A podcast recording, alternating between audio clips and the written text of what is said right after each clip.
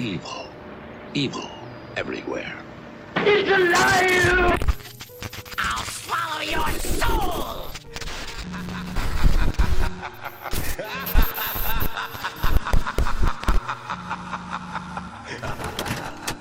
Welcome.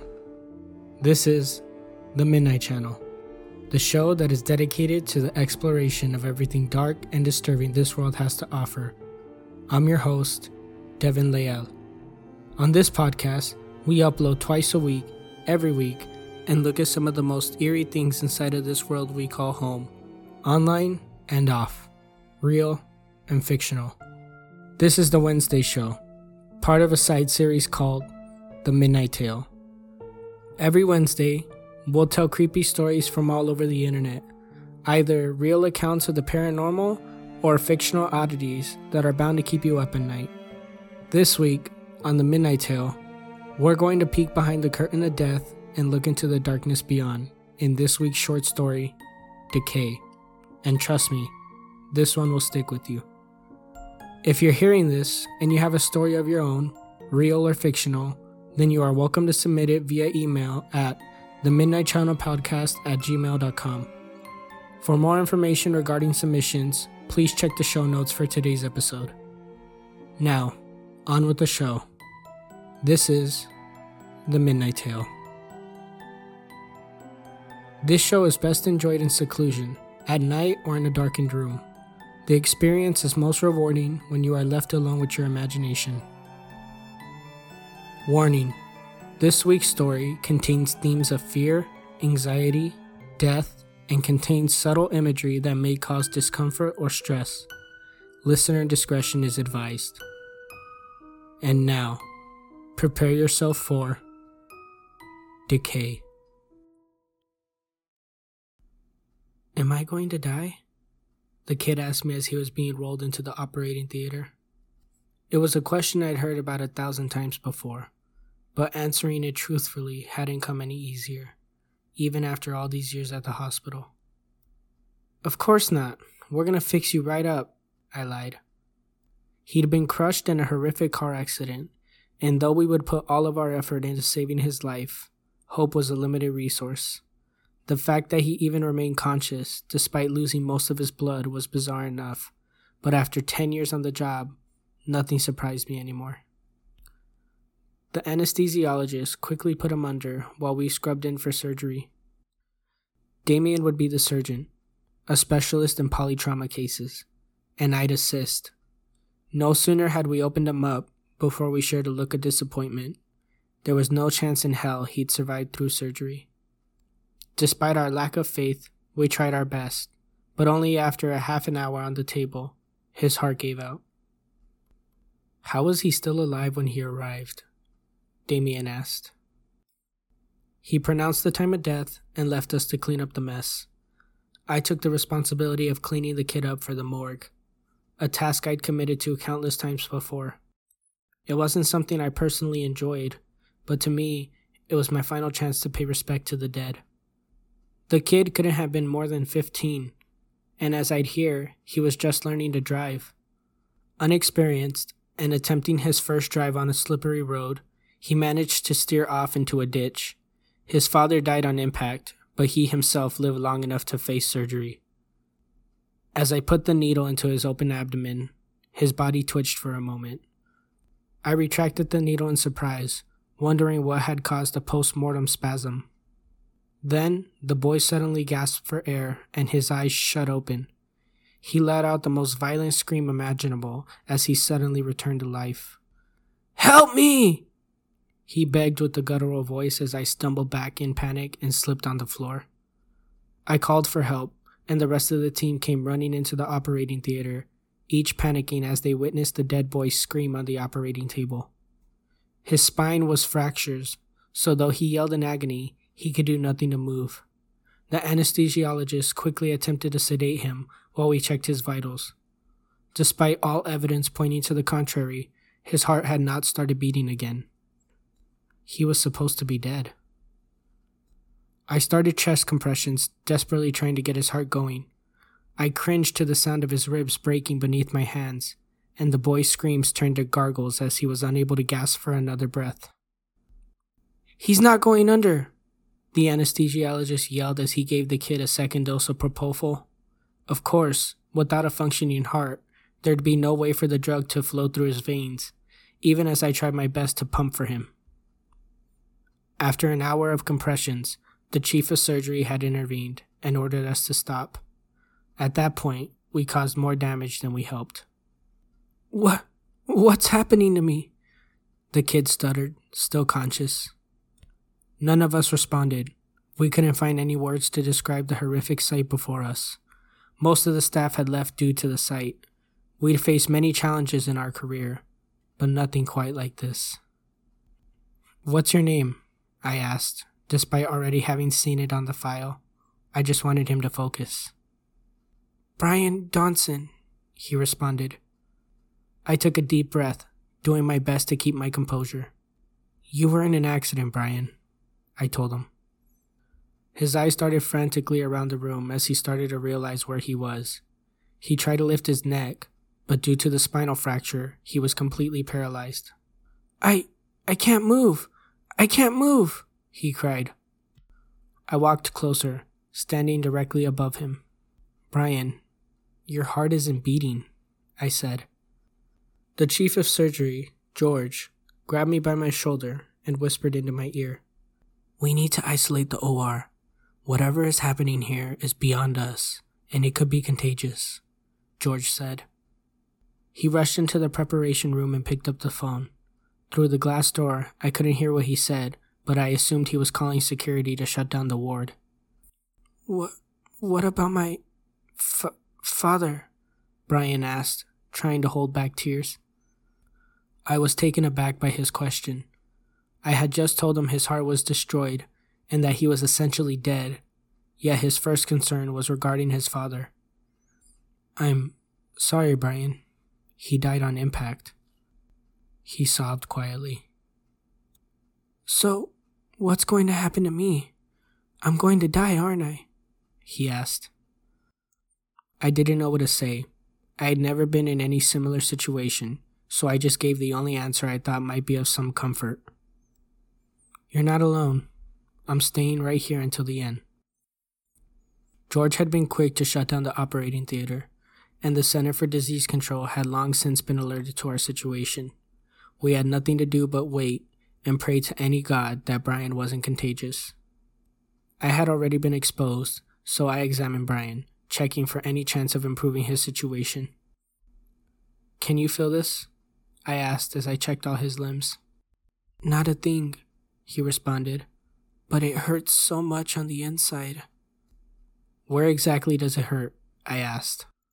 Everywhere. Please do something, he begged. I gave Brian a dose of fentanyl, but without a heartbeat to move the drug around, I had little hope it would take any effect at all. To keep him distracted from the pain, I asked mundane things about life, what his hobbies were, family stuff. He was smart enough to realize my intentions, but went along with it, either out of fear or because he actually hoped someone could save him. Hours passed while we waited for someone to tell us what to do. Half the surgical staff had been put into quarantine, terrified that they might be infected. Finally, the CDC arrived on scene, fully geared in hazmat suits. They allowed us to roll Brian into his own space. A pre operation room had been evacuated so he could stay somewhat comfortable. The rest of us would be put into the surgical office while the situation was being assessed. I decided to stay with Brian. No one should have to suffer alone, especially with the CDC agents probing him with all sorts of needles, enthusiastically taking samples. The only reason they allowed me to stay was because I kept him relatively calm. We talked through the night. After the procedures were finished, I couldn't sleep, and I doubt Brian was physically capable of it. My eyes feel a bit weird, he said. Do they hurt? No, the edges are just kind of blurry. It's weird. I left to talk to George, who was still working around the clock, calling around, making sure the other patients were redirected elsewhere. What if we put the kid on a lung machine? I asked. George put the phone down for a moment and sighed. Then what? He has no functioning liver, his aorta is cut into pieces, and his intestines shredded. Even if we got him a new heart, he'd never survive, George responded. Just keep him company while you can. I knew he was right, but some of my professional knowledge was put aside due to the insane nature of the situation. Doctor! Brian shouted. I rushed to his side. I. I can't see, he stuttered. I pulled out a flashlight and examined his eyes. Both pupils were unresponsive, and his eyes had started to almost deflate, which was one of the stages of decomposition. Brian had started to rot. Please, I'm so scared. Brian was a brave kid, but he started to lose his composure, just like everyone else in the ward. I kept talking to him, but the inevitable truth was that if he kept decomposing, he'd soon lose all of his senses, all while being conscious enough to experience it. As horrible as it might sound, I begged that it might finally allow him to pass on. We kept talking. I asked him if there was anyone he wanted to call, but as I already knew from the others, Brian's mother had died during childbirth, and his father had been in the same accident as himself. As we talked, Brian's voice kept getting louder, as if he was struggling to hear. Are you hearing me all right? I asked. What did you say? Brian basically yelled. His hearing had deteriorated within minutes, going from impaired to deafness before I could even begin to help.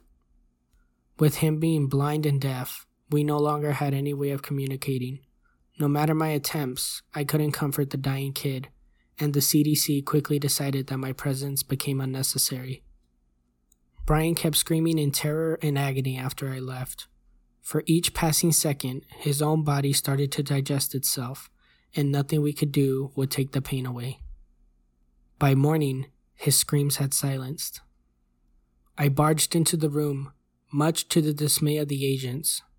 Brian was hooked up to hundreds of cables, monitoring his heart, brain, muscles, and vital values. But of course, his heart showed no activity, and the decay had progressed to shut down all of his muscles. He had quieted down, not because the pain was gone, but because he wasn't able to scream anymore. The only part of his body still working was his brain. What the hell happened? I asked. Get him out of here, one of the men demanded. The other man complied, but went with me outside to explain the situation. You don't have to worry about being contagious. We'll lift the quarantine in a moment, he said. He looked weirdly somber as he spoke those words. What about Brian? What will happen to him? He's still conscious, but he has no respiratory function anymore, so we have no means of communicating. Brian was still alive. Blind, deaf, and dumb, he had to suffer in loneliness, unable to die. How long does he have to suffer? I asked. We'll know more when we move him to our specialized facility. The senior CDC agent demanded that his colleague kept quiet before they could tell me anything else. They left O'Brien and covered him in an airtight capsule so no one would have to see the horrors that just happened within our surgical ward. As soon as the quarantine was lifted, I headed home to write up my letter of resignation.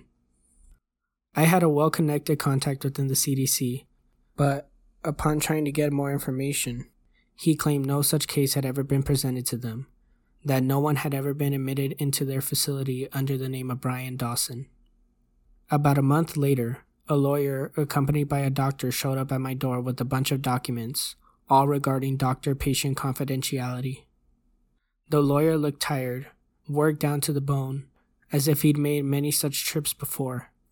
He asked me to sign the documents and to never speak of this again, saying I'd lose my medical license if I did. Not that it mattered to me. I'm done with that field for good. I was given an injection by the doctor. He told me that Brian's disease was not unfamiliar to them, that it was extremely contagious, but only upon death. He explained that half the population is infected with the disease that keeps the brain conscious for hours, even days following death. Brian's case was special in the sense that he actually retained some motor function and was able to speak to us. The injection given to me was not a cure, It'll only prevent me from spreading the disease. But once I die, I'll suffer a fate similar to Brian's. I just hope someone will stay with me when it happens. Oh, good. You made it back. That was Decay, written by Richard Saxon. Thanks for tuning in today. I know it was a bit of a short one, but next week we will feature a longer story. If you enjoyed the show, please share it with your friends and be sure to come back next week to hear another Midnight Tale. Any and all support is highly appreciated. Lastly, if you have a story you'd like to share, real or imagined, you may submit it to our email, the Midnight Channel Podcast at gmail.com. If you'd like more information, please check the show notes for this episode. Well, that's all from me for tonight. Please drive carefully out there. You don't want to end up like our young friend from today's episode. It's still too soon for you. Much too soon.